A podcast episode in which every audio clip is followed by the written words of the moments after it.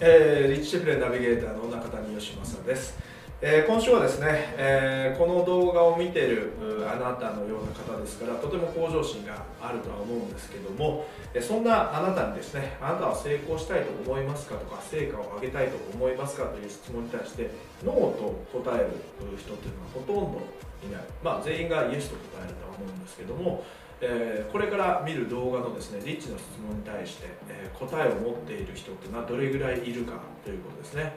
えー、そういったリッチの質問に過去僕は答えることもできない時期があったんですがあそれを答えるような形にすればですね、えどんどん、え自分の中の成果っていうのが見えてくるということですね、えそういった視点でですね、え見てもらえれば非常に面白いのではないかと思います。それではどうぞ。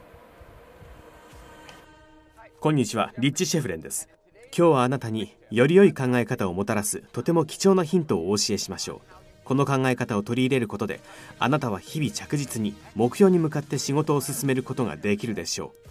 明確な思考をするために重要なポイントはあなたがどのように物事を判断するか定義するかをはっきりとさせておくことです。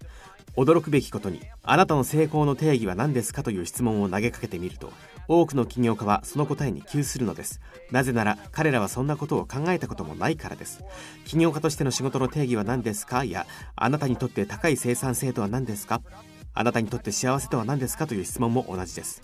もしあなたが探しているものがはっきりしていなければそれを見つけることはできないのです。探しているものが見つからないのはあなたの考えがはっきりとまとまっていないからなのです。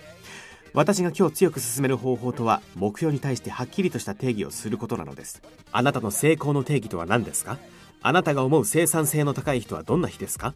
あなたにとって成功した起業家の定義は何ですか？そしてこの他にもあなたがよく使う言葉を3つ定義してみてください。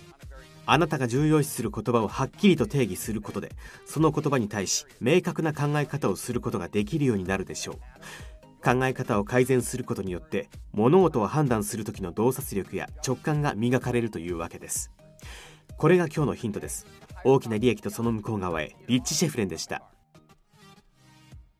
はい、えー、いかがでしたでしょうか？あ言葉に対する定義を持つのはとても大切ですね。例えばあなたにとっての成功は何ですかというのはあ出てきましたけどもお金とは何ですかとか、えー、仲間とは何か。家族とは何か愛とは何かとかですね、えー、僕も数年前に友人にお金とは何かと聞かれた時に答えることができませんでした。でその友人は、えー、僕のお金の定義は投票権ですと答えたんですね。だから大好きな人にその人に投資したいと思ってお金を使う、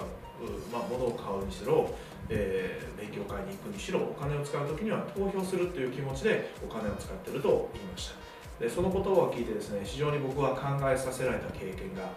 あります。そしてお金の使い方がとても上手になったんじゃないかなっていうのは自分の中で感じています。なのであなたに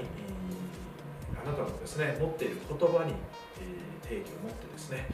これからどんどんどんどん実行していくですね。より具体的な成果を